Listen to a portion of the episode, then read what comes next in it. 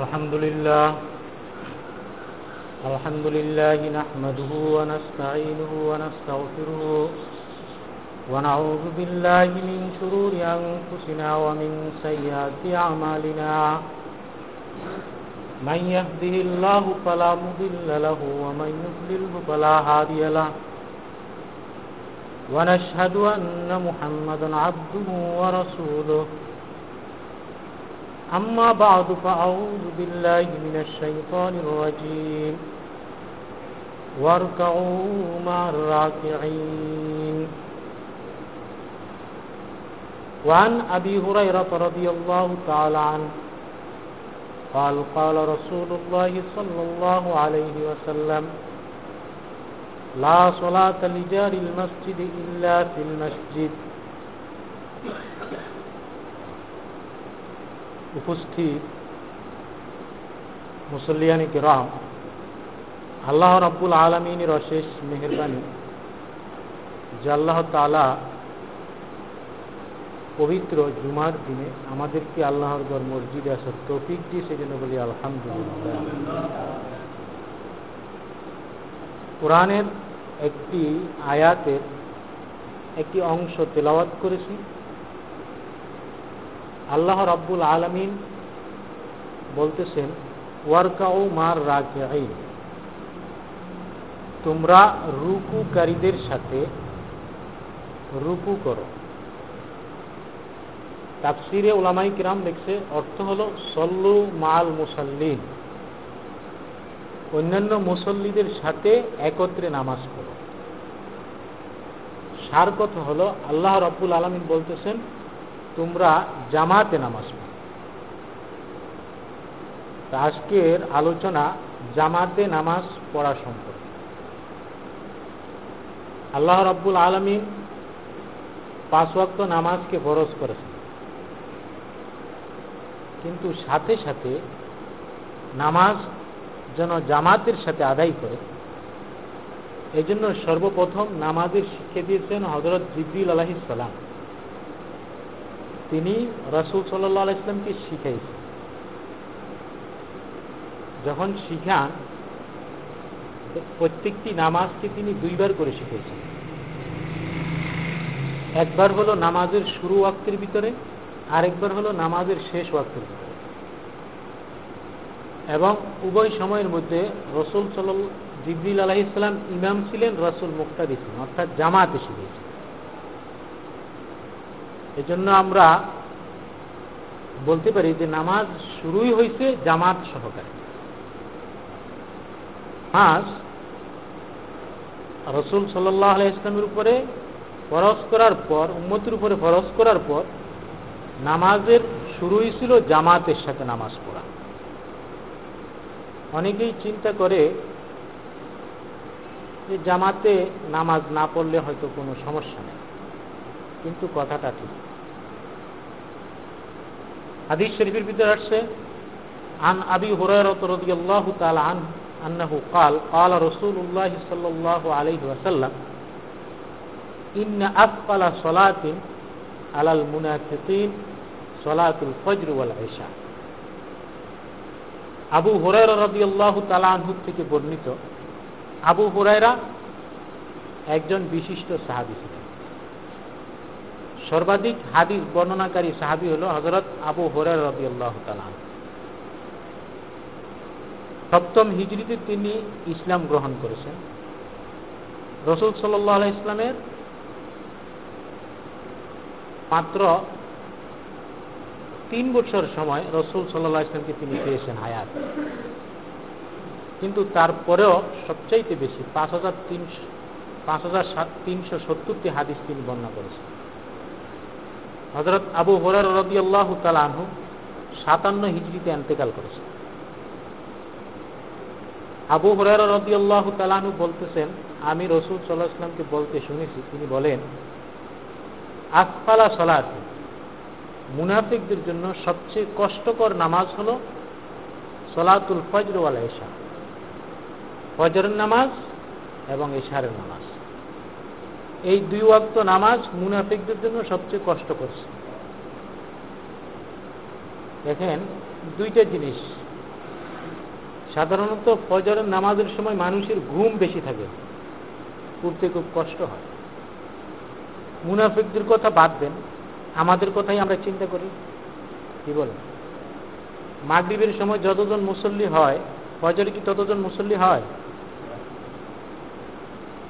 তাহলে বুঝে যায় যে আমরা যারা ফজরে নামাজে না এসে ঘুমিয়ে থাকি এরা কাদের সাথে সাদৃশ্য হয়? মুনাফেকদের সাথে। মুনাফিকদের নিকট একটা নামাজ কষ্টকর ছিল, সেটা হলো ফজরের নামাজ। এরপরে বলতেছে, আরেকটা নামাজ কষ্টকর, সেটা হলো এশার নামাজ। এশারের নামাজটা মুনাফিকদের জন্য কষ্টকর, এজন্য হতো। মুনাফিকরা তো বুঝে নেই। তারা হলো মুখে ইসলাম প্রকাশ করত, কিন্তু অন্তরের ভিতরে কুকুরি ছিল। এখন এশারের নামাজের সময় তো অন্ধকার ছিল। অন্ধকার ছিল না। এই অন্ধকারের ভিতরে যদি নামাজে না আসতো, এখন তো আমরা বিদ্যুতিক বিদ্যুৎ আছে কারেন্ট আছে, সব সবাইকে দেখতেছি। ওই সময় তো আর কারেন্ট ছিল না, বিদ্যুৎ ছিল না। এখন দেখেন যদি না এসে পলাই থাকতে পারতো, তো তাই তো অসুবিধা নেই। দেখতো না। আরও একটি জিনিস বুঝে যায়, তখনকার যুগে প্রকাশ্যে কেউ নামাজের থেকে অনুপস্থিত থাকতে পারত না। যে একজন নামাজের সময় নামাজের মসজিদের বাহিরে ঘুরে ফিরা করবে, সেটা গোপনে হইতে হবে, অন্ধকারে হইতে হবে, প্রকাশ্যে। কেউ সাহস পাবে এখন তো মসজিদে আজান হচ্ছে, জুমার নামাজ হচ্ছে। তো কত মানুষ চায়ের দোকানে বইছে হা করে তাকাই রয়েছে, সেই টেলিভিশনের দিকে। নামাজে আসে। দেশে যদি ইসলামী শাসন থাকত ইসলামী আইন থাকত, তাহলে যখন আজান হতো, দোকান বন্ধ করা বাধ্যতামূলক ছিল।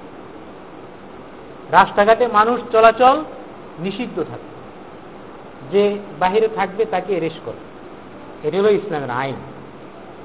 কারণ আল্লাহাক বলছেন আল্লাহ ইন মাক্কান্না আলহম ফিল আরদে আকামুসলাত ও আতাবুস দুইটা জিনিস।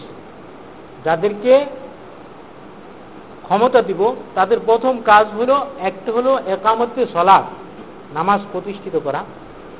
আরেকটা জিনিস হলো একামতে জাকাত ইতা উস জাকাত জাকাত উসুল করা। রসুল্লাহ সাল্লামের এন্তেকালের পর খলিফাতুল মুসলিমিন নিযুক্ত হইলেন হজরত আবু বকর সিদ্দিক রবি আল্লাহ তালা তো তখন কেউ নামাজকে অস্বীকার করে নাই, বলছে সবাই নামাজ পড়বে অসুবিধা নেই। তবে জাকাতকে তারা অস্বীকার করেছে। বলছে না জাকাত দিব না। টাকা পয়সা তো। হজরত আবু বকর সিদ্দিক রবি আল্লাহ তালানু বলে ওয়াল্লাহ মানাউনি। আমি কসম করি বলতেছি, রাসুলের যুগে যদি একটা উটের রশি জাকাত হিসেবে দিত, আর এখন যদি সেটা না দেয়, লা উকা তেলান না মাহ আমি তাদের সাথে যুদ্ধ ঘোষণা করলাম। অনেকে প্রশ্ন করে যে, মুসলমানদের সাথে মুসলমানদের যুদ্ধ হইতে পারে কিনা? যুদ্ধ হইতে পারে। মুসলমানদের সাথে মুসলমানদেরও যুদ্ধ হইতে পারে। তবে যুদ্ধের ব্যতিক্রম আসে। যুদ্ধ, জেহাদ এটা ব্যতিক্রম, খালি হত্যা করা না। আমি আপনাকে দিনের দাওয়াত দিলাম, এটা একটা জেহাদ। এক মুখে বুঝাইলাম, এটা একটা জেহাদ। কলমের দ্বারায় লিখলাম, এটা একটা জেহাদ। কিন্তু হজরত আবু বকর সিদ্দিক রতি আল্লাহ তালানহু যারা মানে জাকাত জাকাত দেওয়াকে অস্বীকার করলেন, তাদের বিরুদ্ধে জেহাদ ঘোষণা করলেন জাকাত দিতে হবে। যেভাবে হোক জাকাত তারা উসুল করবে। বলতেছিলাম যদি দেশে আইন থাকতো, কোরআনের আইন থাকতো, কোরআন সুন্নার আইন থাকতো, তাহলে মসজিদে আদান হওয়ার পর বাহিরে ঘুরেফেরা করা, চায়ের দোকানে বসে থাকা, টেলিভিশনের সামনে হা করে তাকিয়ে থাকা, এটা সম্ভব হতো দুঃখের বিষয় যে আজ নামাজ আসলে আসলো, না আসলে নাই। এরকম এক অসহায় অবস্থায় পড়ে আসে তো বলতেছিলাম যে মুনাফেকরা, এরা কি করতো? এশার নামাজের সময় অন্ধকার কেউ দেখবে না, আসতো না। এই জন্য তাদের জন্য এশার নামাজ কষ্ট ছিল। রসুল্লাহ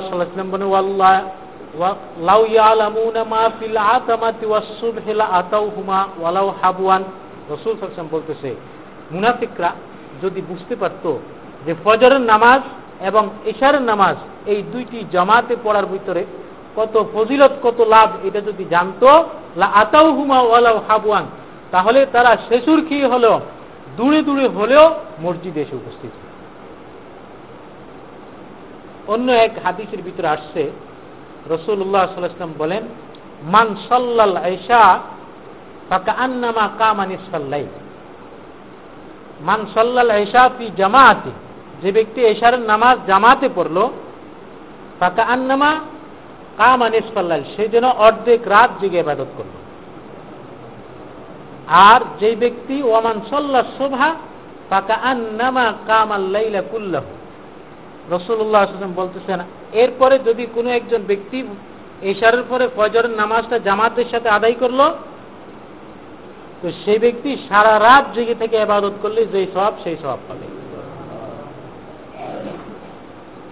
এই জন্য রসুল্লাহ বলতেছেন যে তারা যদি বুঝতে পারতো যে জামাতে নামাজ পড়ার মধ্যে কত ফজিলত, কত লাভ, তাহলে বাচ্চারা দেখেন হাঁটতে পারে না, ঠিক না? হাঁটতে না পারলে নিতম্বে শেষুর খায় না শেষুর খায়। অথবা হামুর করে হ্যাঁ? যদি কেউ এরকম অসুস্থ হতো, রোগা হতো, যে হাঁটতে পারতেছে না, তাহলে এরকম শেষুর খেয়ে হলো মসজিদে আসে। এরপরে হাদিসের ভিতরে রসুল্লাহ বলতেছেন, লাকাদ হামাম তু আন আমুর রাজুলান, ফাতুকামা সলাদ ও আমুর রাজুলান সল্লা বিন্যাস রসুল বলতেছে, আমার ইচ্ছে হয় যে আমি একজনকে বলব যে সে এক নামাজের একামত দিবে। একজনকে বলব সে ইমামতি করে নামাজ পড়াবে। এরপরে ও আমুরা রেজালিন, এক কিছু সংখ্যক লোক নিযুক্ত করে দিব যে তারা কি করবে? লাকড়ি জমা করবে। অনেকগুলো খড়ি জমা করবে। জমা করার পরে ওই সমস্ত লোকেরা যারা মসজিদে উপস্থিত হয় নাই, তাদের বাড়িঘর জ্বালিয়ে দিবে। ও করে কা বইউ দেহ তাদের বাড়িঘর কি করব? সুতরাং জামাতে নামাজ পড়ার জন্য রসুল্লাহ সাল আলহি আসাল্লাম কতটুকু গুরুত্ব দিয়েছেন তা আমরা আদিস থেকে বুঝতে পারি কিন্তু আমরা দেখি অনেক সময়, অনেক যুবক, অনেক মুরব্বী বুড়া, যেই হোক না কেন, মসজিদে আসার সামর্থ্য থাকা সত্ত্বেও আমরা কি করি না? মসজিদে আসি। হাদিসের ভিতরে আসছে, আন্না রাজুলান আতান নবী আতান নবী সাল্লাম রাজুলুন আম। বলতেছে একজন অন্ধ ব্যক্তি রসুল্লাহ সাল আলী আসাল্লামের দরবারে আসে। এসে বলতেছি, ইয়া রসুল্লাহ লাইসালি কাঈদুল ইয়াকুদুনি ইলাল মসজিদ। আমাকে কেউ মসজিদে আনার মতো আমার কোনো লোক নাই। তা আপনি আমাকে অনুমতি দেন, আমি যেন ঘরে নামাজ পড়ে নিই। রসুল্লাহ সাল আলী হাসাল্লাম প্রথমে অনুমতি দিলেন, ঠিক আছে, ঘরে নামাজ পড়ো। সাথে সাথে জিবরিল আলাহ ইসলাম এসে ওহি ওহি প্রেরণ করলেন যে, না, আপনার অনুমতি দেওয়া ঠিক হয় তখন সাথে সাথে রসুল সাল্লাহ ইসলাম তাকে ডেকে বললেন হালতাসমাউন নেদা? তুমি কি আজান শুনতে পারো? বলে হ্যাঁ শুনতে পারি। কাল আফা আজিব সুতরাং তোমাকে মসজিদে এসে নামাজ পড়তে কোথায় নামাজ পড়তে হবে? মসজিদে এসে নামাজ পড়তে এজন্য যত কষ্টই হোক না কেন, আমরা কোথায় এসে নামাজ পড়ব? মসজিদে এসে নামাজ হজরত আবদুল্লাহ ইবনে মাসুদ রদি আল্লাহ তালানহু থেকে হাদিস বর্ণিত। হজরত আবদুল্লাহ ইবনে মাসুদ বলেন, মান সর্রাহু আইয়াল কাল্লাহ গাদান মুসলিমান ফালিউ হাফিজ আলাহা উলাই সলাওয়াত। বলতেছে, যে ব্যক্তি একজন মুসলমান হিসেবে আল্লাহর সাথে সাক্ষাৎ করতে চাও, তো তিনি যেন ইউহাফিজ আল্লাহ হাউলাই সালাওয়াত, সে যেন এই নামাজগুলিকে যথাযথভাবে আদায় করে। যথাযথভাবে মর্যাদার সাথে সংরক্ষণ করে। কারণ তিনি বলেন, আমি রসুল্লাহ সাল্লাহ ইসলামকে বলতে শুনেছি ইন্নাহুন্নামিন সুনানিল হুদা। এই নামাজ হল একমাত্র হেদায়তের পথ, হেদায়তের তরিকা, এবং এটাই হলো মানুষের জন্য যাবতীয় কল্যাণ। ইন্নাহুন্নামিন সুনানিল হুদা। এবং আবদুল্লাহ ইবনে মাসুদ আল্লাহ তালাহ আরও বলতেছেন যে আমরা দেখলাম, আমরা দেখতাম। লাকাত রাআইতুনা মা ইয়াতাখাল্লাফু আনি সলাওয়াত ইল্লা মুনাফিকুন মালুমুন নিফাক। বলতেছে আমরা দেখতাম যে আমাদের যুগে একজন মানুষও নামাজ পড়ার থেকে বিরত থাকতো না, মসজিদে আসার থেকে বিরত থাকতো না। কিন্তু কে বিরত থাকতো? ইল্লা মালুমুন নেফাক। যার নেফাকি স্পষ্ট ছিল। সবাই জানতো যে সে মুনাফেক। একমাত্র মুনাফেক সেই নামাজ থেকে বিরত থাকে। এছাড়া আর কেউ না। অথবা আবিল মারিজ, অথবা অসুস্থ ব্যক্তি, যে একেবারে হাঁটতে পারে না, যে একেবারে বসার থেকে উঠতে পারে না, বিছনার থেকে উঠতে পারে না, এরকম অসুস্থ ছাড়া আর কেউ নামাজ থেকে বিরত থাকতো না। রসুল্লাহ বলতেছেন, যদি লাউ আম্মা রাজুলান ইউহাদি বাইনা রাজুলাইন যদি একজন মানুষ দুইজন মানুষের উপর বর করে হলেও হাঁটতে পারে, তাহলে কি করতে হাতটা আতাস সলাতা। মুসলিম শরীফের রয়েত তখন সে ব্যক্তিও মসজিদে এসে নামাজ পড়তে যদি কোনো ব্যক্তি দুই কাঁধে ভর করে আসতে পারত, তাহলে সেই ব্যক্তিও কোথায় এসে নামাজ পড়তো? মসজিদে এসে নামাজ পড়ত।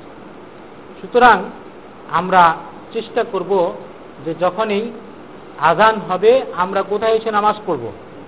মসজিদে এসে নামাজ পড়ব। ঘরে নামাজ পড়ব না। এরপরে দেখেন হাদিসের ভিতরে আসছে রসুল্লাহ সাল আলহি আসাল্লাম বলেন,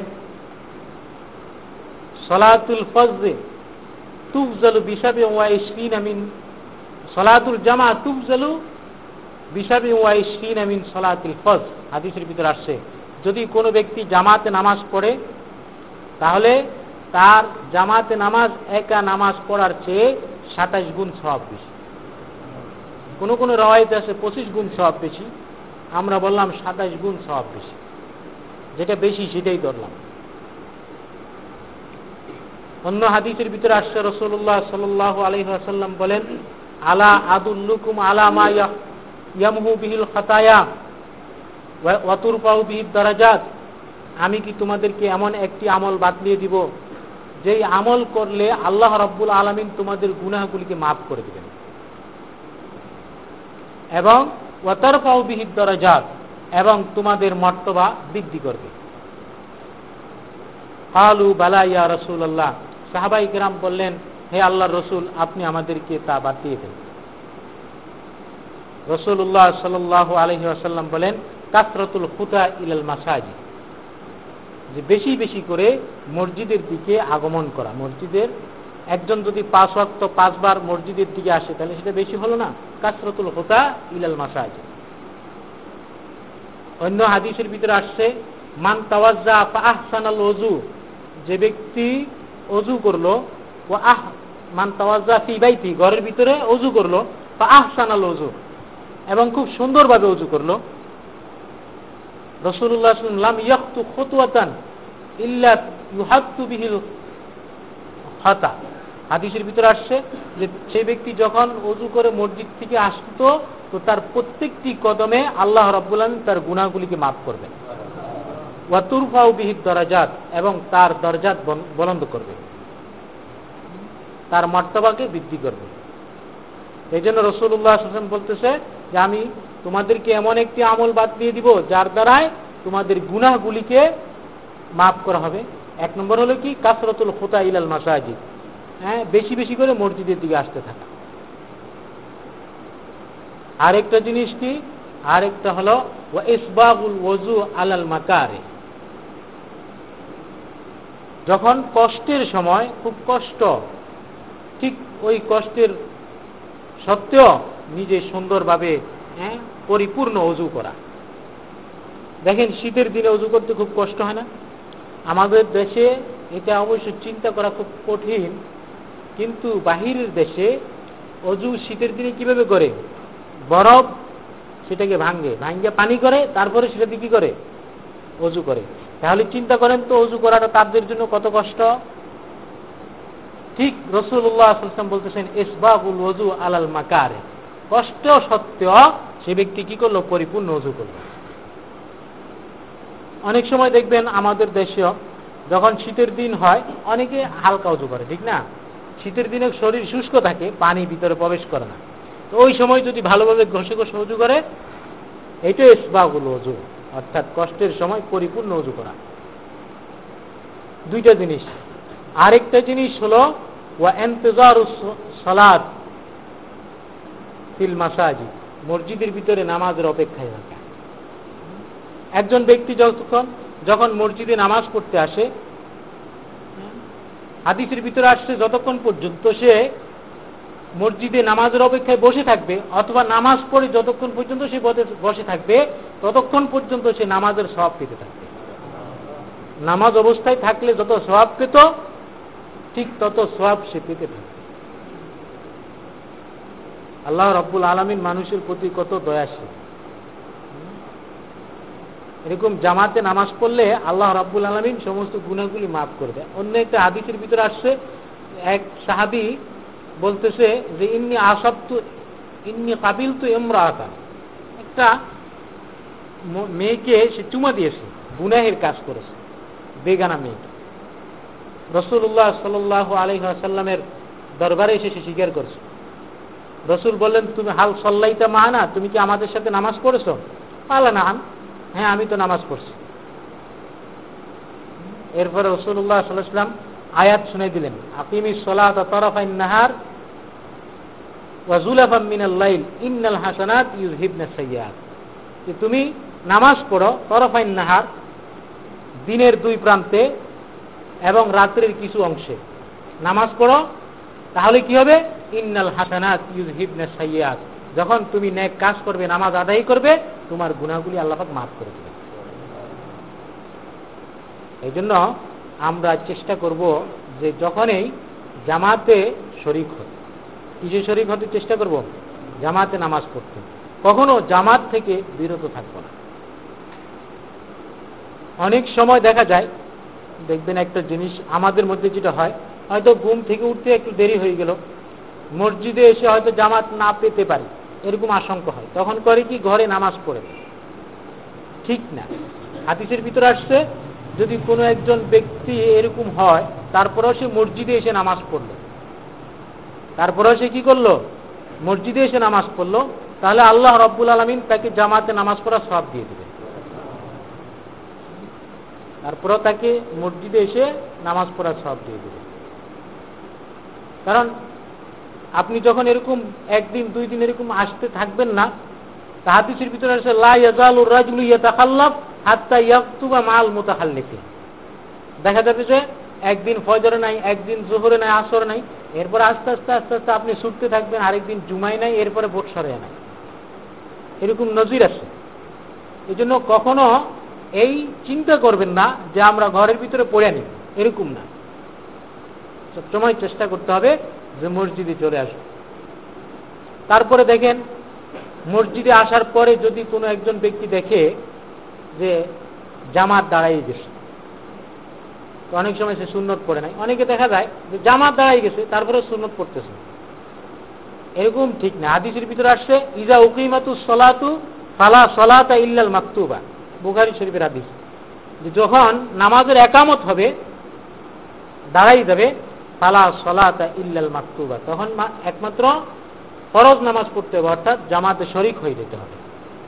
তবে ফজরের নামাজের সুন্নতের ক্ষেত্রে ব্যতিক্রম মাসলা আছে। যে ফজরের সুন্নত হলো, এটা গুরুত্বপূর্ণ সুন্নত।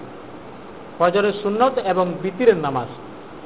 এই সম্পর্কে মাসলা হলো, যদি মসজিদে আসার পরে আপনি দেখেন যে জামাত দাঁড়াই গেছে তবে মসজিদের ভিতরে সুন্নত পড়বেন না। আড়ালে পড়তে হবে। যদি মসজিদে খুঁটি থাকে, খুঁটির আড়ালে, অথবা মসজিদের বারান্দা থাকলে বারান্দায় পড়বে। কারণ একদিকে জামাতে দাঁড়াইছে মানুষ, আরেকদিকে আপনি বিরত পিছনে একজন নামাজ পড়বেন। এতে বৈপরীত্য দেখা যায়, বিশৃঙ্খলা দেখা যায়। এই জন্য বলছে আড়ালে পড়তে পারবে। তবে একই স্থান না। যদি আড়াল না থাকে, এরকম যদি হয় যে মসজিদে কোনো আড়াল নেই, খুঁটি নেই, তখন কি করবেন? তখন জামাতে শরিক হয়ে যাবেন। এরপরে দেখবেন যে যখন মসজিদে আসবেন, আগেও বলেছিলাম, সবসময় চিন্তা করবেন যে যখন প্রথম কাতার খালি থাকবে, আমি কোথায় এসে বসে যাব? প্রথম কাতারে এসে বসে যাব। হাদিসের ভিতরে আসছে হ্যাঁ যদি তোমরা জানতে পারতে হ্যাঁ যে প্রথম কাতারের ভিতরে বসার মধ্যে কত স্বভাব তাহলে তোমরা এইখানে বসার জন্য জায়গা না পেলে বা ভিড় হলে, তাহলে লটারি দিলে হলেও সামনে আসতে লটারি করে হলেও সামনে আসার জন্য চিন্তা করতে এই জন্য জমা মসজিদে আসলে প্রথমে এসে সামনের কাতারে আমরা বসে যাব। যেখানে যদি জায়গা না থাকে, তাহলে আবার বাস যেখানে জায়গা আছে সেখানে বসবো। কাউকে সরাইয়া বসার চিন্তা করব না। যেখানে জায়গা আছে সেখানে বসে যাব। এরপরে দেখবেন যে মসজিদে আসার পরে জামাতে নামাজ পড়ার জন্য যখন ইমাম সাহেব আসে, অনেকে আসে খুব বিড় করে, খালি গরিব দিক তাকায়, খালি গরিব দিক তাকায়, ইত্যাদি। হ্যাঁ?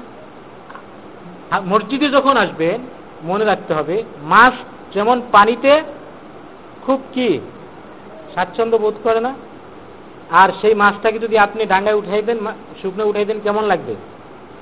মসজিদে যখন ইমানদার আসবে, তখন খুব অশান্তিতে থাকবে। এগুলো ইমানের লক্ষণ।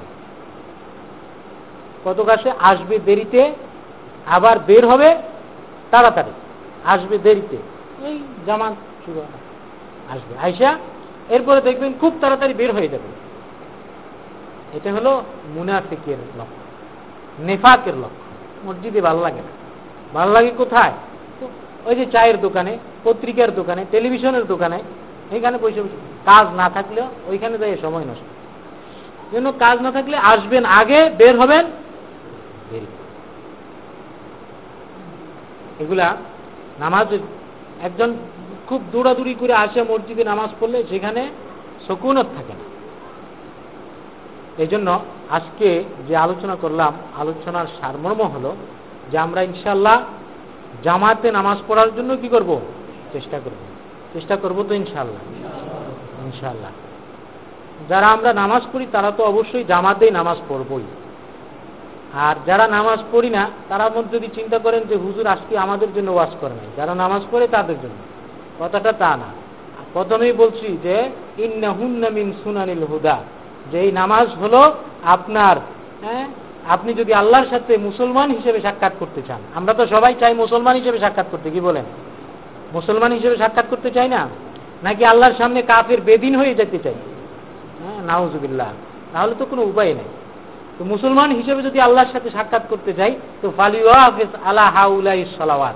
আল্লাহ রসুল্লাহ সাল্লাম বলতেছেন, তাহলে সেই জন্য এই নামাজগুলিকে আঁকড়িয়ে ধরে, সংরক্ষণ করে, হেফাজত করে। হ্যাঁ হেফাজত মানে কি? আপনি চিন্তা করবেন যে কখন আসর নামাজের সময় হচ্ছে। আসর পড়বেন, এরপরে চিন্তা করবেন যে কখন মাগরীবের সময় হচ্ছে। এরকম চিন্তা করতে হবে। এটা তাহলে আল্লাহর সাথে মুসলমান হিসেবে সাক্ষাৎ করতে পারেন। আর আপনি দুনিয়াতে যতই কর না কেন, আমি মুসলমান মুসলমান মুসলমান, যতই মিছিল দেন না কেন, আল্লাহর সামনে যদি আপনার ইসলাম প্রমাণ করতে না পারেন, আপনি মুসলমান, সেটা যদি প্রমাণিত না হয়, তাহলে খাসিরাত দুনিয়াওয়ালা আখেরা তাহলে আপনার কোনো লাভ নেই। যতই আমি আপনাকে মুসলমান কই না কেন, লাভ কি? কোনো লাভ এই জন্য আপনি যদি মুসলমান হিসেবে আল্লাহর কাছে নিজেকে প্রমাণ করতে হয়, তাহলে আপনাকে অবশ্যই পাঁচ অক্ট নামাজ পড়তে হবে। আল্লাহ রব্বুল আলম আমাদের সকলকে পাঁচ অক্ট নামাজ পড়া এবং জামাতের সাথে পড়ার তৌফিক দান করুন।